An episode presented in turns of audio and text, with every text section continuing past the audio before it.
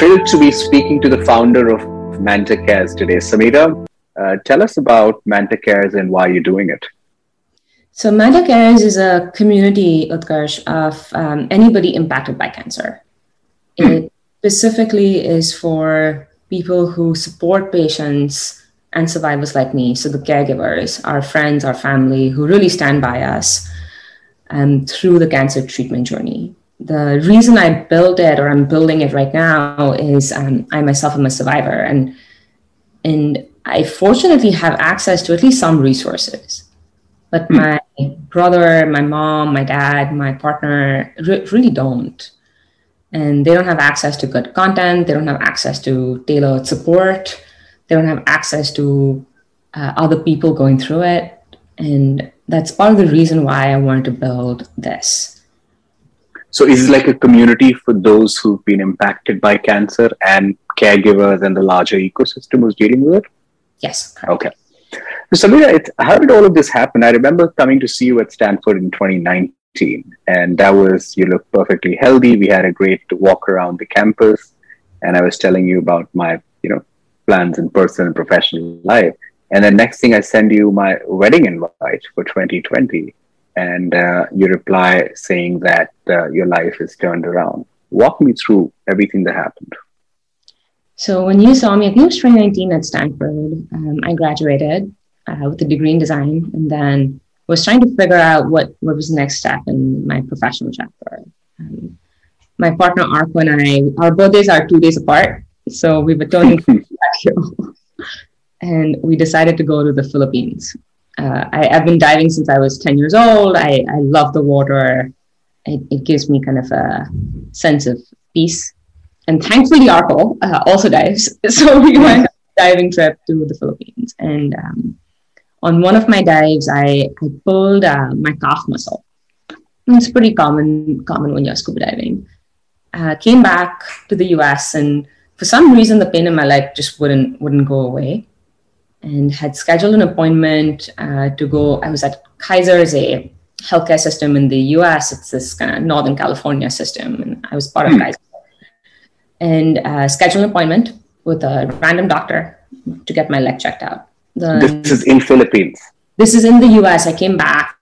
Okay. This was like maybe days after we we touched back in in the US. And in diving, there's this like very very rare thing that can happen where if you're under pressure and then you take a flight, you can develop blood clots. And okay. it typically starts in your leg. So I, because the pain was still there, I, I, was like, okay, I should probably go get it checked out.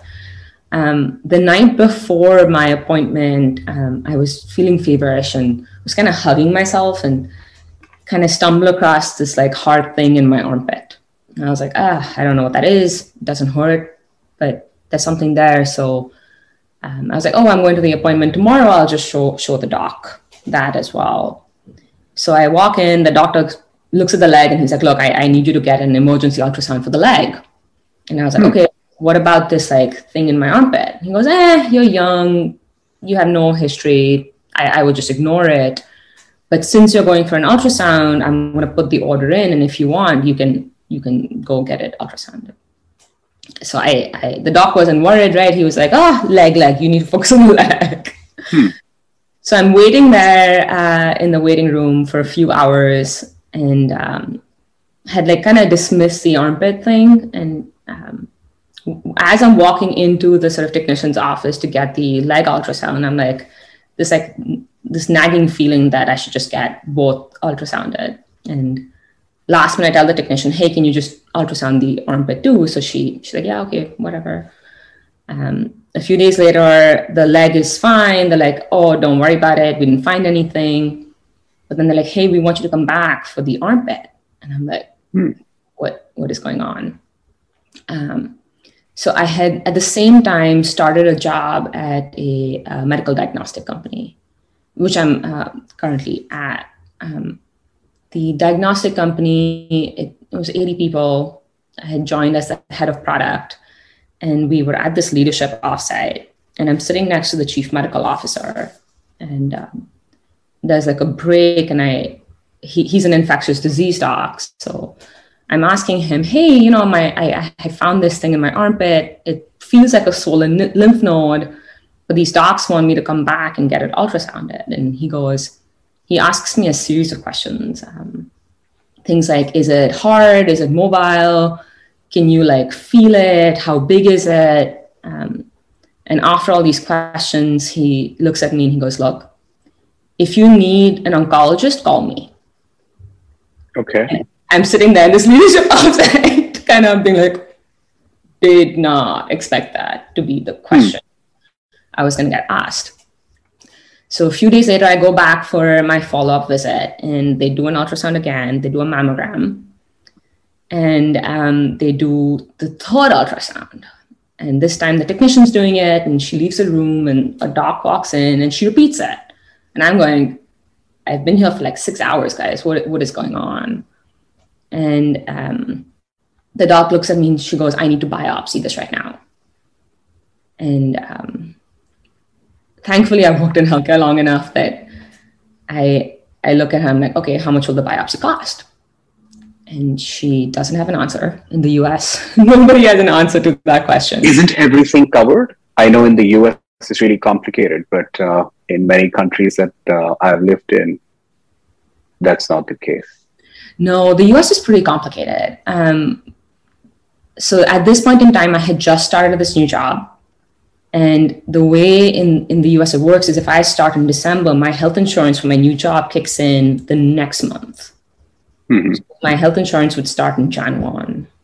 And we're in like December 20th at this point in time and I was on student insurance. So student insurance, based on what I had, was kind of the a lot of young people do this, right? Like you're otherwise healthy, you don't need fancy insurance, so you you go into these what they call a high deductible plan, where the expectation is that the coverage would be low because you're supposed to be healthy.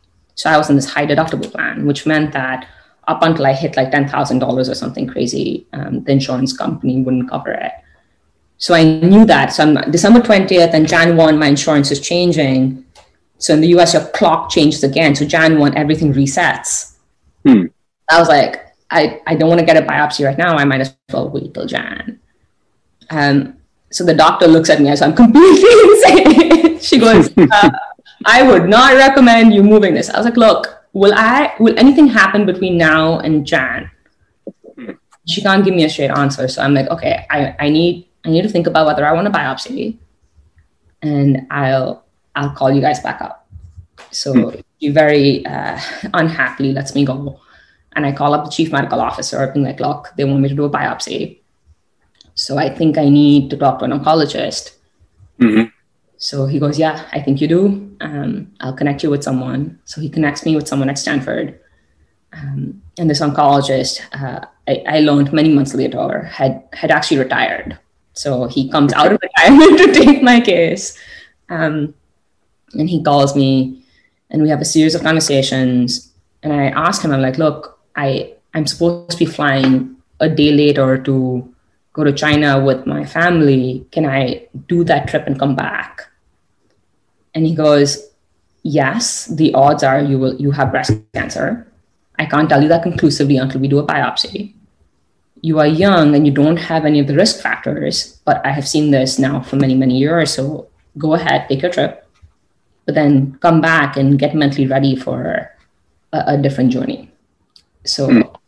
I leave, I go to China, uh, spend the time I help my family, come back. And then in January, uh, over a series of couple of weeks, I went through a whole host of new testing, got a biopsy, and then got formally diagnosed with uh, breast cancer.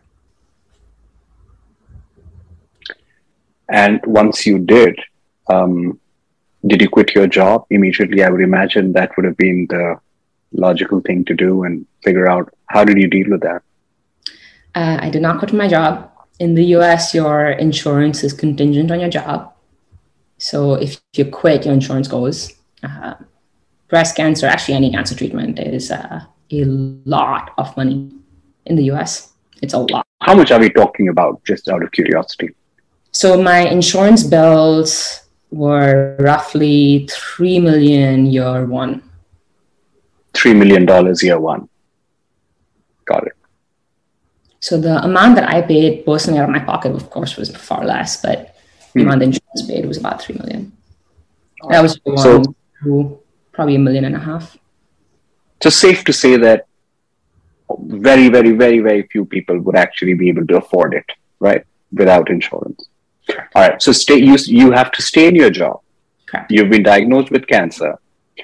Uh, what do you do next? How does your family react? What what's the chatter in the living room? So I I don't think I told my family. So I was in China with my family. I didn't tell them. My brother, who lives in the Bay Area, knew. My partner knew. Um, so before the biopsy results came out, this this oncologist had basically told me he was, "Look, I've now done a physical exam on you. I can tell you that this is cancer." Um, so the day I got diagnosed was kind of honestly a little comical because so in, in when you get diagnosed there are a lot of tests you have to do.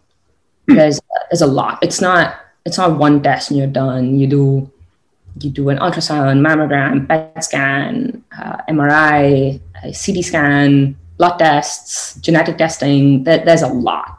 Um, and i've just started this new job so i didn't want to tell anyone until i sort of knew exactly what i had and what that meant so for a lot of it was actually kept to myself um, so I go in for a genetic counseling uh, appointment where they basically tell you, in your case, what type of genetic testing you need to do, etc. And I am at Stanford and I had a work meeting at seven, so I'm in the waiting room from seven to nine on these calls for work. Nine o'clock was my appointment. At eight thirty, the clinic calls me, being like, "Hey, we need to reschedule you." I'm hmm. like, "Guys, I'm in your waiting room. I'm sitting I'm sitting here. I'm like in front of you. They go, oh, oh, so you're here already. I'm like, yes. You can't reschedule me at 8.30 for a 9 o'clock appointment. Like that makes no sense. So the counselor walks me in. She like, she's like, okay, normally we wait for biopsy results to come out before we talk to people.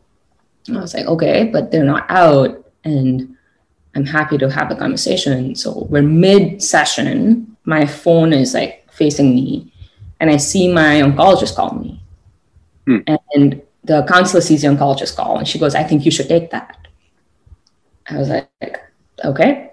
So I am, I go out, take the call from the oncologist, and I'm, I'm, this is all happening at Stanford. I'm on the second floor, my oncologist on the first floor, and there's no network the building.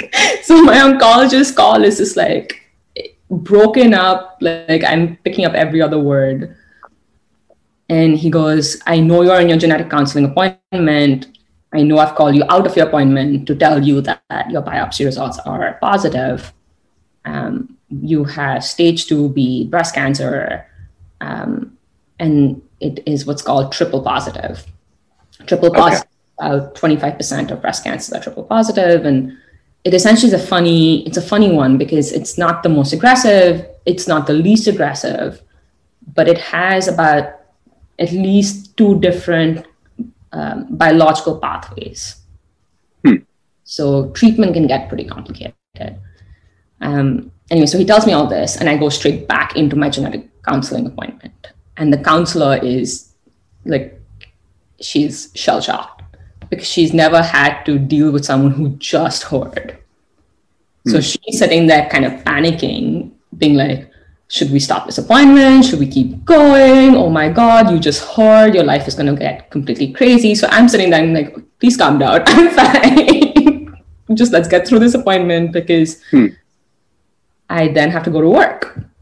So I finished an appointment, got in my car, drove to work, um, went through the full day, didn't tell anyone. Um, and then on the way back, uh, told my brother and my partner that we should meet for dinner. Met them for dinner, gave them the news, and I was like, "Look, I need I need four or five days to figure out what this means before we can tell the family." Hmm. So I took my five days, did my research, kind of figured out what it meant, then called my family and told them. So uh, I think the hardest call was my brother, uh, the, my younger brother in India. He was definitely the hardest call. He's like the softie of the family, and he that was the hardest call. What did you tell him during the call? Um, I told him I had cancer. I told him I'd be fine. Uh, I told him that he should wait and not get on the next flight because that was going to be the, the reaction. Hmm. Yeah. So now your family has to figure, you know, perhaps the most uh, threatening situation that you all have faced as a group. So what do you all do?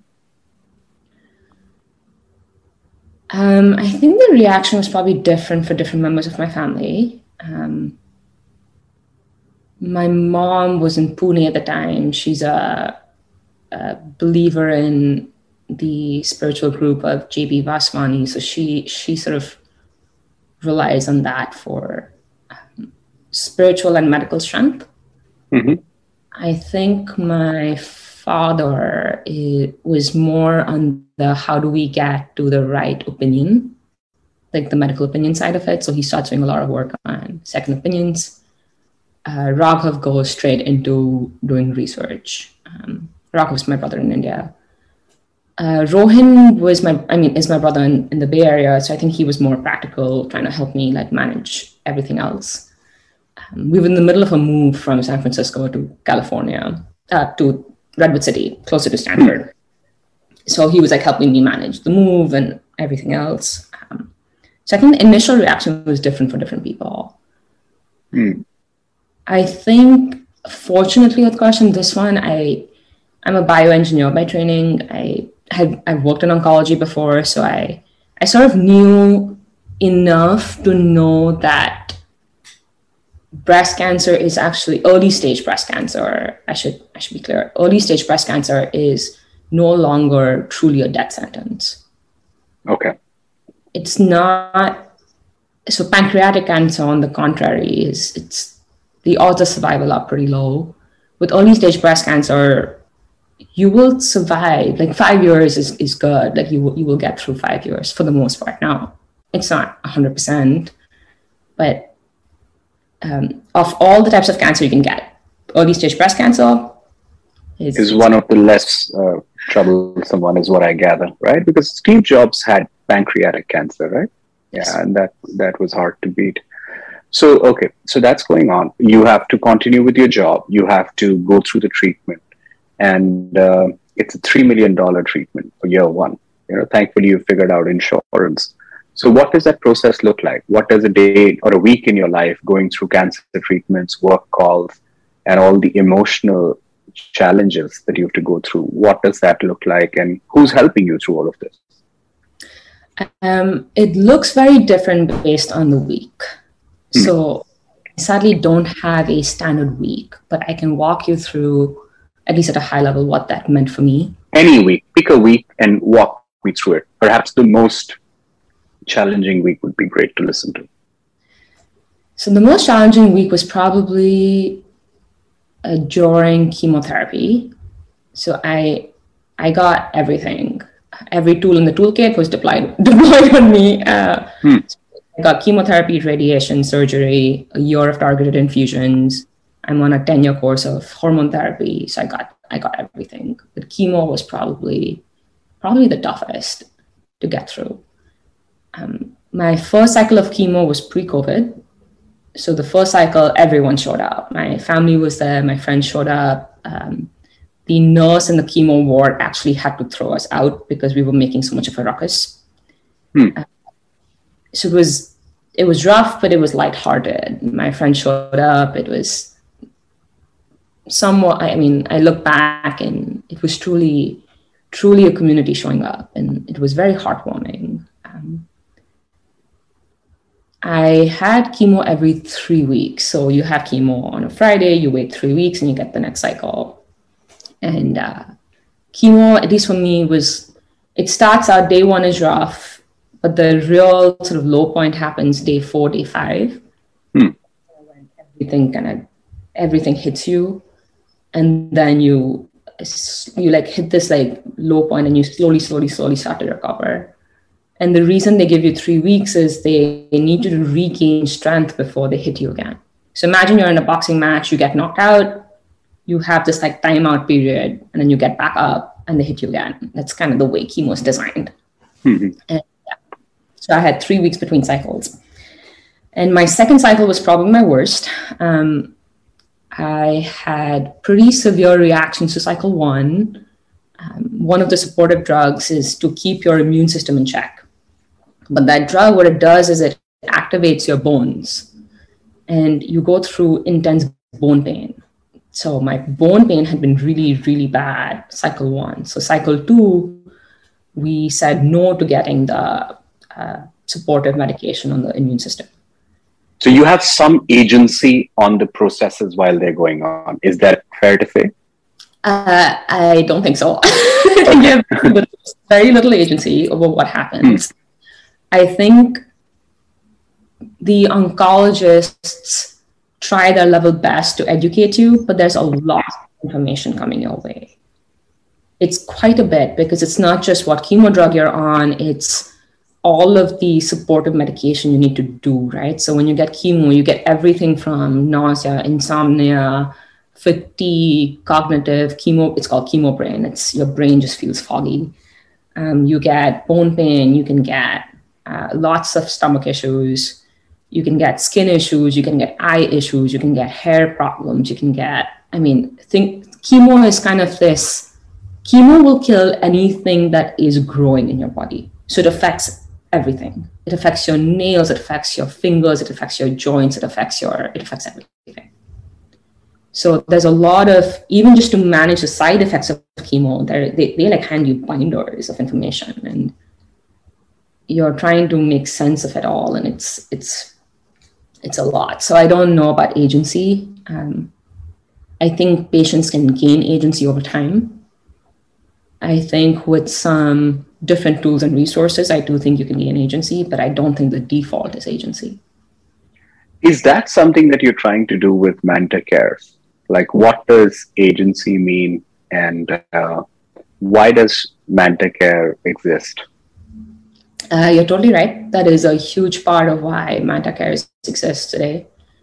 For me, agency is probably the most important piece of this entire journey. Hmm because I do think cancer is the ultimate loss of control over your life. It, it really is. I, I have never felt more out of control of my life than while going through treatment. The diagnosis is tough, but I think treatment itself can be very, very difficult to navigate. Yeah. And it's, uh, you lose choice over very basic things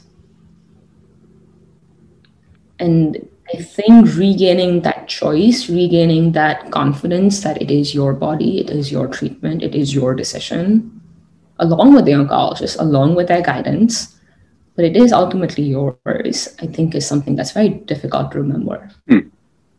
What was your caregiver ecosystem like? Um, one of my mentors uh, probably gave me the best piece of advice on the caregiver ecosystem piece. So he sadly lost both of his children to cancer when they were very young.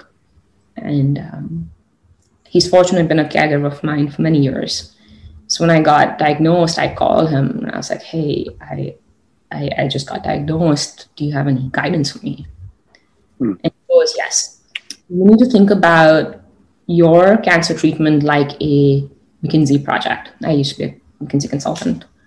And I was like, mean? He goes, think of it as work streams. And you need to put people in your caregiving circle into work streams because people don't know how to help you. Everyone wants to show up, everyone wants to help, but the reality is they have no idea what they can do to help you. And you need to appoint yourself project manager and then give people specific work streams. So that was probably the best piece of advice I got. So my brother Rohan was my communication director. Uh, mm. My mom was in charge of the kitchen, so everything nutrition went through her. Uh, my dad was in charge of sort of all the supportive care, right? So you there's tons of information out there. If you eat this, you'll feel better. If you drink this juice, your nutrition goes up. It's all of these like supportive care things. So my dad was in charge of that. Um, my brother Raghav was in charge of morale. Uh, mm. One of my friends was a fitness director who was in charge of making sure I worked out all the time. Um, my partner was in charge of the house because everybody was living under the same sort of two bedrooms. Um, so he was in charge in Redwood City. Yeah. So family from India had shown up. So I, there were a lot of people in charge of a lot of things. And I think that was probably one of the best pieces of advice I got because had that not been the case, it would have been utter chaos. Yeah. when did, yeah, sorry, please, uh, I interrupted you. I was going to say the caregivers probably lose a lot of agency too because I'm the one in the appointments, right? And it's happening to me. So I know what I'm going through, but the caregivers just see it they watch like my mom is watching her young daughter kind of not be herself week after week my partner is witnessing his best friend and his partner for life unable to be there in any way shape or form um, so it's just i think it's a loss of agency across the board of course which is why I, uh, caregivers are a key component of Manta Cares, right? I'm not sure if there is a caregivers community um, is there? Like, is there one that you're aware of? So I think a lot of the hospitals try and do uh, support caregivers. I think sometimes there are caregiver support groups that happen, hmm. But it's local to the hospital. I think what makes us unique is, I think I think the pandemic probably shifted a lot of things. Right, the pandemic strikes after my first cycle of chemo, and all the supportive care goes away because everything's in person and, and the cancer community is, in, is largely immunocompromised, right? So the very first things to shut down are the cancer groups because they can't service you in person because you are a at-risk population, even for COVID. So patient support goes away, caregiver support absolutely goes away. So while I think there are caregiver communities out there, and I think people have started to do it, I don't think there is one quite doing what I'm what I'm trying to do here with my family because I do yeah. think matters. The fact that I uh, grew up in India matters. The fact that my mom is coming from India to the US matters. Um, I think all of that matters. So to find support, I think it needs to be personalized. It needs to be relevant to your background. It needs to be relevant in a way that can touch you and recognize you. So, uh, what are the levers that you're thinking of? How, what's your vision for Manta Cares? Where should this be in five years? So I see Manta Cares as a global community that can have many subgroups in it, kind of like hmm. Where there could be a subgroup for mothers who are caring for young kids. There could be a subgroup of daughters who are caring for their moms who might be going through breast cancer. So I do see this broader community, but with sort of subgroups I think a huge part of this for me is to take the information that is available today, mostly to the research community and the academic community, and make it easier for patients and caregivers and survivors to understand it and to leverage it. So that's a big part of it. The third lever is I, I feel um, there are a lot of support out there today, but it's very intangible. And my goal is to make it tangible to develop tools and resources that can actually help you navigate treatment and survivorship. And when I say tangible, I genuinely mean um, tangible. I mean something that you can take with you, structures, frameworks to think through what's happening, to mm. what's going on, to then um, reset your life after the sort of dark dark periods are behind you. It's to rebuild that new life that, for the fortunate ones, is granted. You know makes perfect sense. During the pandemic you also came up with a planner right? Um, yeah. what's all of that about? Is it one of the products that uh, you'd always thought of? Um, i don't know if i always thought of it. Um, i think so you asked me a question earlier on which was what was your darkest week like or your most challenging week so the planner came out of that most challenging week um, tell me everything about it and so, show me the planner if you can I can show it to you. So this is what it looks like today. This is actually my, my planner. Um, it's this little small thing, looks like a Moleskine book about the same size and dimension of it, spiral bound. And I can I can open it up and show you in a minute. But where this comes from is it comes from that dark week because I, I really felt out of control. Um, I come back from my second cycle, and this cycle, unlike my previous chemo cycle, I was all alone because it was uh, it was COVID time, so everything shut down. And I come home and can't sleep, and I'm feeling just uh, very, very not myself. And I stay up all night and I was thinking through what what my life was looking like and what it would look like for the next two years. And I, I realized I needed um, structures and organization because without that, uh, there really isn't even a semblance of control. Um, so I remember setting it up just for myself and sent it to a local printer. And I was like, hey, can you give me one copy of this? So she looks at it and she prints a couple and she responds to me saying, hey, look, I was printing it for you. And I realized this might help someone else too. So here you go. There are some more free copies for you. Give it away to others who hmm. need it. How thoughtful. Uh, her name is Joan. Uh, she's my printer even today in, in California. Mm. So I take the other copies and I, when you when you're a cancer patient, you get you get exclusive license to this club no one wants to belong to, but you are in this exclusive club. Um, so you, you end up meeting other members all the time. So I gave the other two copies and started taking appointments with me. And the oncologists and the nurses kept giving me really good feedback. They were like, why don't you tweak this, make it that, do this, do that, change this, this is great. So they kept giving me feedback. And um, to give you context, I'm going into the hospital maybe every other every other day at this point. So there's a lot of touch points with the health system. And I iterate on it, I print 50 more, and I gave half, I sold half. Um, people bought it off me. And it was a big mix. Uh, oncologists bought it for their patients, some patients bought it, some caregivers bought it. And they kept giving me feedback. I took that, iterated on it again, printed 50 more, same thing happened. So this version of it is the fourth iteration of it. Um, and this one launched in September of last year, and we sold 500, all in the US and it's all it is for cancer patients. So this is uh, this is a pretty good example of what I mean by tangible support because it's one place for everything, and it is comprehensive and it has lots of structures in there. So, um, for example, when you're making decisions around uh, cancer treatment, there's a lot of information. But people forget that you have agency. You need you, the patient, along with the guidance of your care team and your loved ones, you are a essential part to the decision. So it has things like decision making tools in there.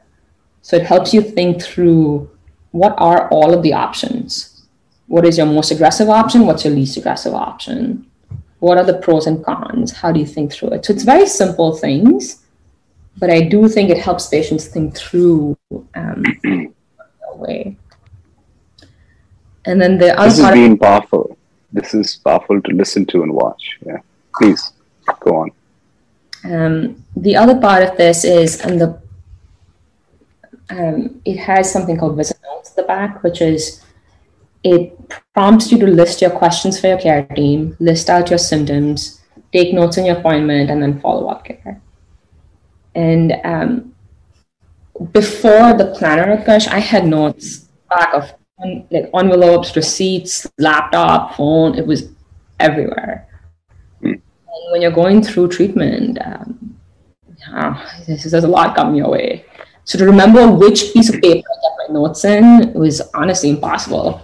But now, over the last two years, I have all of my notes in these little physical books.